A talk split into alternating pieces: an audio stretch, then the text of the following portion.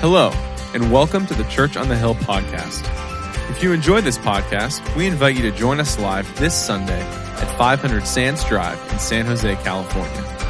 Visit churchonthehill.com for service times and directions, and also to learn more about connecting, growing, and serving at Church on the Hill. Now let's join lead pastor Scott Simmerock as he teaches at Church on the Hill. All right, life giving habits. That's our series. Um, life, giving, and habits. Uh, in the weeks to come, I'm going to talk about habits. Today, I just want to talk about this life thing and the concept of what that is. Uh, we first got to understand that in the Christian life, God invites you to a brand new life in Him. What is that new life? It's two things, right? It's first eternal life, meaning after this life, there's a life with God that He invites us to. And the reality is, not everybody gets there. We get there through the gift of Jesus purchasing our forgiveness on the cross, right? So eternal life, that's the first one, right? The second, though, is it's actually new life today. I would challenge you to read any book in the New Testament to see if it doesn't mention this new life. Let, let, me give you just a couple of these verses. Uh, they'll show up on the screen. They'll be in your notes. But if you have a Bible, I, want you to follow along with me today. And so open to Judges chapter 13. It's like way in the, in the Old Testament. Flip around there. You'll see the word Judges. If you don't have a Bible, there's one in front of you. All right. Okay. You might have a digital Bible on your phone. I'm going to read some verses from the New Testament that talk about this new life. Here's one. Romans 6, 4. We were therefore buried with him through baptism into death in order that just as Christ was raised from the dead through the glory of the Father, we too may live a. All right, that was okay. It was not very impressive. You know, when the pastor like leans in and does this, that's when you get a little enthusiastic and finish the verse. But it's okay. We'll get there. I got two more verses for you. Do not let any part of your body become an instrument of evil to serve sin. Instead, give yourself completely to God, for you were dead in your old life, but now you have new life. There it is. So use your whole body as an instrument to do what is right for the glory of God. Well, one more for you. Second Corinthians 5 15 says, He died for everyone. Jesus died for everyone so that those who, that those who receive His will no longer live for themselves. Instead, they will live for Christ who died and was raised for them. I mean, it's this great news. I mean, the, the, Bible calls it the gospel, the good news that Jesus died for us so that we could have this new life in the end, but also new life today. But I don't know if you caught it. Did you catch the responsibility that goes along with the privilege of a good, uh, of this new life? This responsibility is that we actually live not just with God, but we live for God. It's this calling, I'll call it. It's the calling of every believer. It's not just to walk with God, but it's to live for God. And that's what every Christian is invited to. But here's the problem, and this is the one thing we're going to focus on this morning. We're going to talk about it the entire time. The problem is this is sometimes our character doesn't always match our calling. I mean, you're invited to this calling of walking with Jesus and living for him to honor him, glorify him. And, but there's moments, if we're all really honest, where our character doesn't match our calling. And I want to illustrate this with a story. It's from the Old Testament, Judges chapter 13, and you're going to recognize this name. It's the story of, of Samson.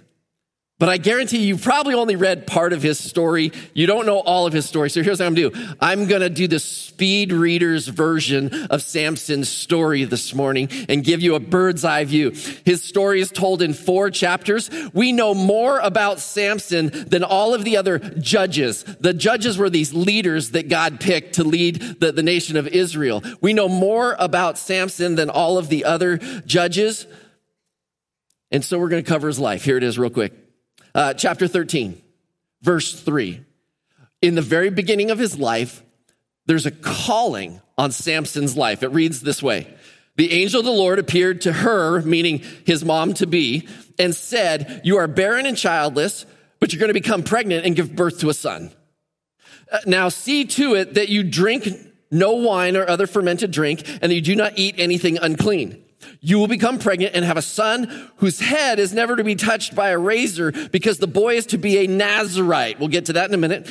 Dedicated to God from the womb. Now listen, this is what the text says right here. This is the calling on his life. He will lead, he will take the lead in delivering Israel from the hands of the Philistines. Your son, the one that is going to be born to you, he will take the lead in delivering Israel from the hands of the Philistines. Now, this Nazarite vow, three parts to this, okay? No wine, no alcoholic drink, right? No, uh, no haircuts. This kid's never going to get a haircut. He's, he's, he's got dreads, man. That's what he's going to look like. And don't touch dead things. That, those are actually the three vows that go along with Nazarite vows. And usually they're voluntary and it's made by someone who's saying, I'm, I want to show God my commitment to him. No alcohol, no haircuts, and you never touch a dead thing because that would defile you. Um, that actually becomes very important later on in Samson's story. We will get there. Don't miss his calling. He's going to take the lead in delivering Israel from the hands of the Philistines. The Philistines are these oppressive rulers over God's people, Israel, right? Samson, his calling is to be the national hero. He's going to be God's man to set his people free. I mean, what an amazing high calling for your kid if you're the mom, right? Samson, as you know from rumor, mythology, like his story is this he's an overwhelming man. He has this physique and strength that is amazing. He's more powerful than all the other leaders in the book of Judges, but don't miss this. He is more messed up than all of the other judges combined because of this one thing. Samson's character didn't match his calling. Let me walk you through his story. He becomes an adult, and Samson was first of all this, and you'll see this in your notes, you'll see it on the screen. It's he's impulsive. Samson is driven by his eyes. He sees something and he wants it. Chapter 14, verse 1. Look it up. Samson went down to Timnah, that's an area of the Philistines, and he saw there a young Philistine woman. When he returned, he said to his father and mother, I've seen a Philistine woman in Timnah. Now go get her for me as a wife. He's not one to mince words. Saw her, liked her, dad, go get her. His mom and dad, though, are wiser than that because the Philistines are the enemy and you're going to marry into the enemy's family. But Samson doesn't care because he's disrespectful of his parents. Verse 3. His father and mother replied, Isn't there an acceptable woman among your relatives and among all the other people? Must you go to the uncircumcised Philistines to get a wife? You have to go to our enemy? But Samson said to his father, Get her for me. She's the right one for me. Samson is a seven year old in a huge body. And I apologize to all the seven year olds. That's offensive to you. I'm, Paul, I'm sorry. You get the point. Against his parents' wishes, there is a wedding that is set up. They go to Timnah, but on their way, it reads like this. Look at verse five. As they approached the vineyards of Timnah, suddenly a young lion came roaring towards him, Samson, who's by himself. It says, the Spirit of the Lord came upon him so that he tore the lion apart with his bare hands as he might have torn a young goat. I don't know about you. I've never tried to tear a young goat. I could not do that, right? But a lion, he just rips it apart. He's a massive, strong man empowered by God. Goes on. But he told neither his father nor his mother what he had done. Then he went down and talked with the woman and he liked her. Such a weird story. It actually sets up the next part of the story and we'll get to this because we find out very quickly in his character, Samson disregarded God. This is where I get this from. Look at verse 8. Sometime later, he went back to marry her. He turned aside to look at the lion's carcass. He's like, oh, yeah, this is where I killed that lion. I'm going to go check it out. And in it, he saw a swarm of bees and some honey. He scooped out the honey with his hands and he ate as he went along. And when he rejoined his parents, he gave them some and they too ate it, but he did not tell them that he'd taken the honey from the lion's carcass. Now, if you know nothing about the Nazarite vows, you're like, that's just a, another weird story. But Samson understands what the Nazarite vow is no alcoholic drink, no haircuts, and don't touch anything dead. But he sees the honey is like delicious reaches in in a defiled moment. He's like, I don't care. I'm going to disregard the, the, the, rules and the character that God wants me to have, and I'm going to do what I want. Not only that, but he gives it to his parents. If you remember, his mom had the same vow over her life. And he's defiling her without even telling her. The story goes on at the wedding. He decides to have some fun with 30 of the guards. Now, in the New International Version that you might be reading, that I often read from, it'll say um, companions. Now, think about this. Here's this big, massive Israelite man showing up to the enemy to marry one of the daughters. He has 30 guards in charge of him because it sounded like it might be his, like, the wedding party, right? No, these aren't his friends. These are men responsible for watching him. And so he decides to play a little game with them. Verse 12. Hey, let me tell you a riddle, Samson said to them. If you can give me the answer within seven days of the feast, I will give you 30 linen garments and 30 sets of clothes. If you can't tell me the answer, you must give me 30 linens, uh, linen garments and 30 sets of clothes. They say, Tell us the riddle. Let's hear it. He replied, Out of the eater, something to eat. Out of the strong, something sweet. Now, if you know the whole story, like, he's clearly saying that the, the eater is the lion and the sweet thing that comes out of it is the honey. But no one even knows. He didn't even tell his parents about this. So the 30 guards go to his bride and they blackmail her. Verse 15 On the fourth day, they said to Samson's wife, Coax your husband into explaining the riddle for us. Check out the intensity of this, or we will burn you and your father's household to death This guys ain't messing around. So his bride, who, by the way, is nameless in this whole story, uh, the bride nags Samson mercilessly until he gives her the secret to the riddle. And in the final hour of the seventh day, these 30 men come to him and they give him the answer, the correct answer to this riddle, which simply reveals this about Samson's character. He's a sore loser. Samson says, Okay, I'll pay you what I owe you 30 linen garments. He runs 20 miles away to a Philistine town, kills 30 men, takes their gear, brings it back, and says, Here's your garments. He just killed their countrymen to pay off his debt to them. He is a sore loser. And at that point, he's so mad that he got taken advantage of. He's like, I'm taking my ball and going home. And he leaves and he leaves his bride there with her dad. Samson's character, he's essentially an abandoner. He leaves her at her father's house and he just checks out. And then this happens next. Chapter 14, verse 20. And Samson's wife was given to one of his companions who had attended him at the feast. You leave your wife there, like, okay, dad's gonna give her to someone else, so dad doesn't have to take care of her for the rest of her life. I mean, this is a ton of drama in his story, but we are not even close to being done. Samson, he has no concepts, the concept of consequences. He left her, and now he's ready to come back. And instead of a box of chocolate in his arms, he's got a he's got a goat for his wife.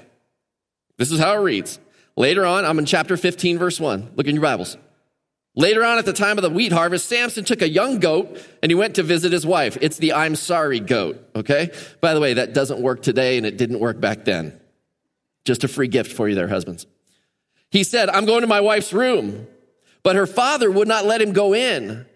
And the father says, I was so sure. Let me get back there again. I was so sure that you hated her. He said that I gave her to your companion. Isn't her youngest sister more attractive? Take her instead. Look at this dad try to solve the problem. Like, hey, listen, she's taken, but like, look at her younger sister. He's like, I can get rid of both my daughters. This um, infuriates Samson. And you're about to be introduced even more to the violent nature of his character because he is vengeful. Here's the story Samson captures 300 jackals. I think in your Bibles it might say foxes. Um, foxes are the like solitary creatures. Jackals are more like coyotes, so they all band together. Listen, I, I don't know how he catches 300, okay? There's more miracles in this story than I can count. Catches 300, takes them two by two, ties them at the tail, ties torches to their tail, and sets them off into the wheat fields that were ready for harvest. Samson is trying to destroy their economy and take revenge on them so the Philistines They turn around and go to his wife's house and they burn the house down with the father and his daughter inside. If that didn't infuriate him, he just rises up to this ruth, this ruthless violence. And it says in the text, he slaughtered many of them. Um, I don't know if you've been around people whose character doesn't match their calling. And their violence just perpetuates violence, that perpetuates violence, perpetuates more violence. But in the midst of all this, you would think at some point he might come to his senses and say, What have I done? He doesn't, though, because here's what's next about his character he's a blamer. He blames everybody else for his promises. Listen, he goes to this cave and he hides out near this cave. And it's actually a cave near his own countrymen of Judah. And 3,000 guys from Judah. He's hiding in this secret cave, right? Well, 3,000 men show up from Judah to confront him. Apparently, it's not a great hiding spot when 3,000 other people know where it is. So these 3,000 men from Judah show up and they're like, What have you done? This is how the text reads. Don't you realize that the Philistines are rulers over us? What have you done to us? And Samson answered, Oh, this is such a great quote. I merely did to them what they did to me. Doesn't that sound like something your seven year old would say? Like they started it. He blames everyone else for the pain and the problems that surround him. And the men of Judah, they say this listen, the only way to make peace is here, we have to offer you to them. So can we tie you up and you know, you, we've got to give you over to them. He's like, sure, you tie me with whatever ropes you want. As they get close to the Philistines, he breaks free because that's what Samson does. He grabs the jawbone of a donkey and he kills a thousand men on the spot. That's what this story is about. But it's interesting. Do, you notice what's absent from his story? It's like he just goes one thing after another and just reacts. You notice there's not a moment in the story of Samson that he pauses and says, Hey, God, what do you want me to do? Hey, God, help me. Hey, God, would you give me any kind of. He never cries out to God, except in this one moment right here. There's actually two places. I'll, I'll tell you both of them, but th- this is the first time. Chapter 15, verse 18. Look in your Bibles. After he's done killing a thousand men, it says, because he was very thirsty, he cried out to the Lord. Apparently, killing a thousand men with the jawbone of a donkey will make a man thirsty. You've given your servant this great victory. Must I now die of thirst and fall into the hands of these uncircumcised? Then God opened up the hollow place in Lehi, and water came out of it. And when Samson drank, his strength returned and he revived. Sounds kind of noble, like, oh, God, help me. Can I just point out this? He's still driven by his appetite. It's like, God, now I have a need. Now I'm thirsty and I just can't solve this. Everything else, God, I don't really need your help because look at who I am. He's driven by his appetite. This one because of his thirst. And you'll see that there's another time he cries out to God because of his appetite, but it was too late, and we'll get there. Um, I just pointed this out, but what is absent from Samson's life is this is he does not consult God. It's actually interesting because there are very few verses that you could point to to say Samson had this amazing relationship with God. And that's what God invites his people to primarily. Uh, it's a relationship. And the chapter ends with this 1520. Samson led Israel for 20 years in the days of the Philistines. And then it's weird because it jumps into a new chapter and he's still talking about Samson. And when I mentioned Samson, you probably initially thought Samson and yeah, Delilah, right? We haven't even gotten to her and his life is jacked up already. It's interesting. The, the next chapter starts uh, with this lustful account, and it's just three random verses that are right there that talk about his exploits with a prostitute, and then it gets into Delilah's story. So let me just say this part of his character, he was unbelievably lustful. We'll get to Delilah's story right now. Verse 4. Sometime later, he fell in love with a woman in the valley of Sorek. Now, you might not know what that means. It means it's another Philistine woman who is Delilah. The rulers of the Philistines went to her and said, See if you can lure him into showing you the secret of his great strength and how he, we can overpower him so we may tie him up and subdue him. Each one of us will give you 1,100 shekels. That is like millions of dollars. It, it's interesting that um, the weakness and the downfall and the problems in his life aren't new to him. It's another moment where you walk into this Philistine relationship. And it's with this woman who is gonna, she's gonna raise trouble for you. And he doesn't need help in raising trouble, right? But here's, here's what he does his character, he just loves to flirt with danger. And you know how the story goes, right? I mean, I'm sure you've all read this before. Delilah tries to follow through on what her countrymen want him to do. She, she nags at him, Tell me the power of your strength. Tell me the power of your strength. And he lies to her three times.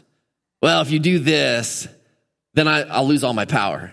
So she does that to him in the middle of the night, and then she'll tie him up, right? And then she'll say, Samson, the Philistines, they're upon you. And he gets up and he's like, breaks his chains or whatever he's got on him. Like, and she's like, oh, You lied to me. Kind of missed the point of the story. She just tied you up to give you over to the Philistines, but like they were hiding nearby, but they never come out. And he's like, Oh, you're just playing games with me. Like he doesn't see the threat. He just flirts with danger. And then it reads like this. Finally, Delilah nags him to the point that he is sick to death of it. Men, do not say amen at this part of the scripture, okay? So he tells her everything. He says, I have this Nazarite vow, and if you cut my hair, my power's gone. He goes to sleep. Delilah calls the barber who shaves his head while he's asleep. Listen, I'm, i can be a heavy sleeper, but shaves his head while he's asleep? I, I don't get it. Delilah wakes him up. Samson, the Philistines are upon you. He woke up from his sleep. This is 1620, if you want to look in your Bibles. He awoke from his sleep and he thought, I will go out as before and shake myself free. But he did not know that the Lord had left him. It's one of the saddest verses in all of Scripture. This man is born with this calling on his life to set God's people free. Samson is the most gifted and the most powerful of all the judges, but he's also the most reckless because he's enamored with his own abilities. I'm just assuming Samson had a lot of mirrors in his house. And he'd walk by him. Right? Guys, don't pretend like you don't know what I'm talking about, right? Come on. He's enamored with himself. Samson thinks he can defeat anyone, even if God doesn't show up to help him. Because he never really cries out to God for any kind of help in his life other than when he was thirsty. The Philistines, this is how the story ends the Philistines capture him. They gouge out his eyes. They put him in a prison so that he can grind flour. Like, hey, listen, let's, let's put this muscular guy to work and do some work for us. At some point, the Philistines throw this huge party with thousands of people present. They trot out Samson. He's their trophy. They love, they're making fun of him. He has to perform for them. And afterwards, there's this young boy who's responsible for leading this blind giant. He tells the young boy, he says, Would you let me rest? Put me near the pillars so I can lean up against them and rest.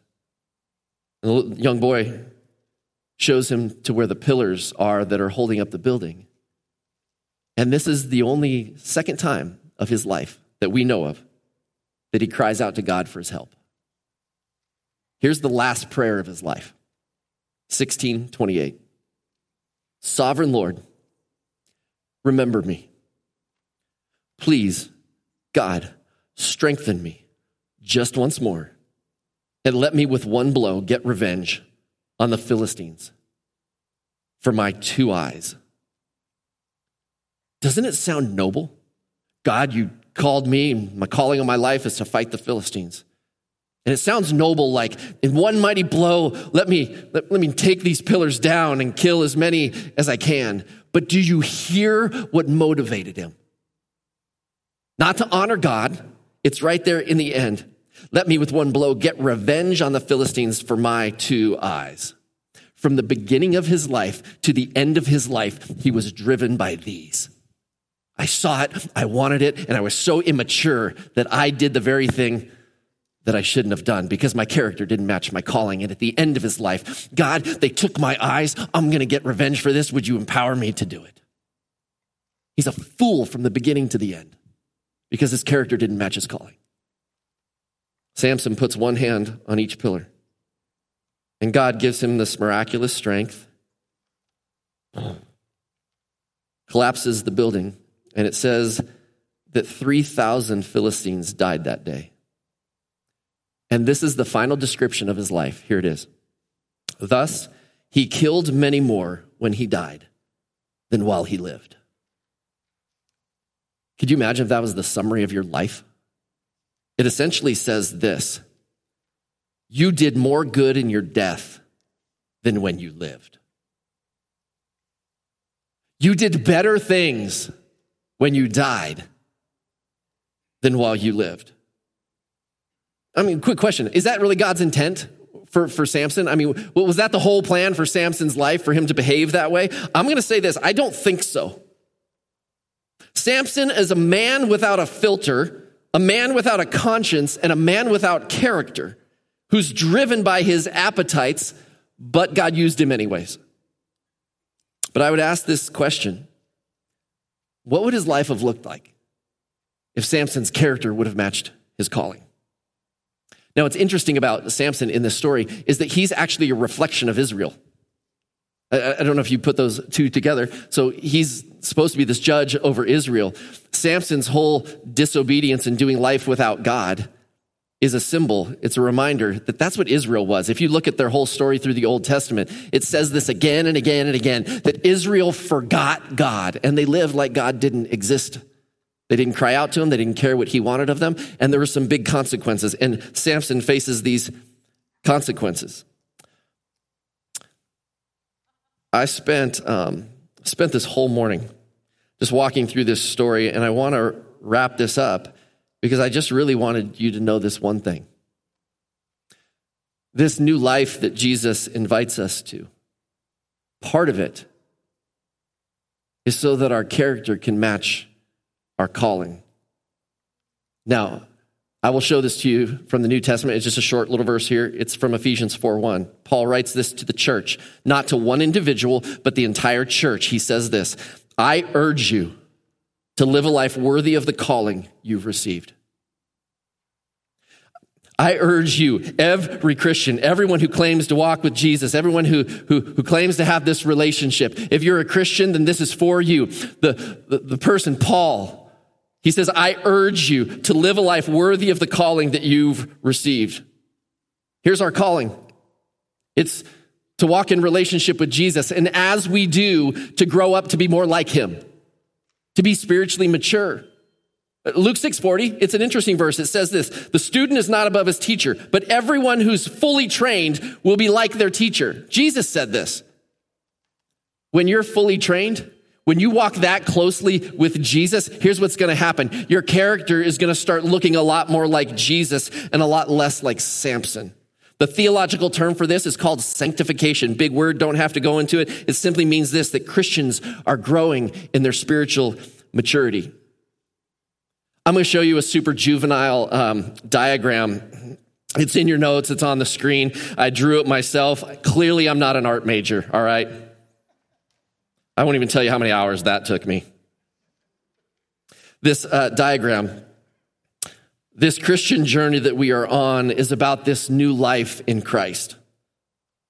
He invites us to experience relationship with him. And I'm going to give more details in the, the, weeks to come about what this new life looks like and what this character looks like, this walking with Jesus. And, but to experience that new life, our character has to match our, our calling. But here's what's about it. There's these obstacles that get in the way. There's this journey from left to right, right? But we hit this wall, and this wall is fear, anger, anxiety, and despair.